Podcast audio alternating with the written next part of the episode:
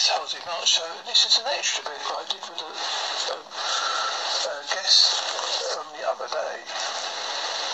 Well, good day, Kathy. This is Angie.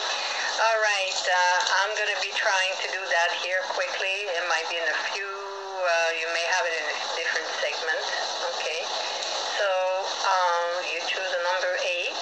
Eight, um, this helps you to, uh, to be more focused, and myself too, towards you. So hold on, next part's coming up. It's uh, Kathy.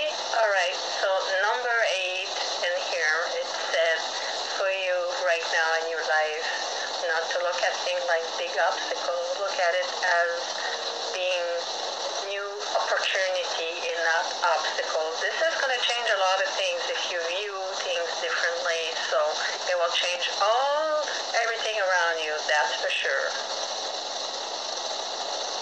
So what I do see in here, um, it seemed like with somebody, a family member, uh, or a loved one, a friend, okay, somebody's very close to you. Uh, in the past, you may have to, uh, to talk a little bit, like talk over maybe your differences.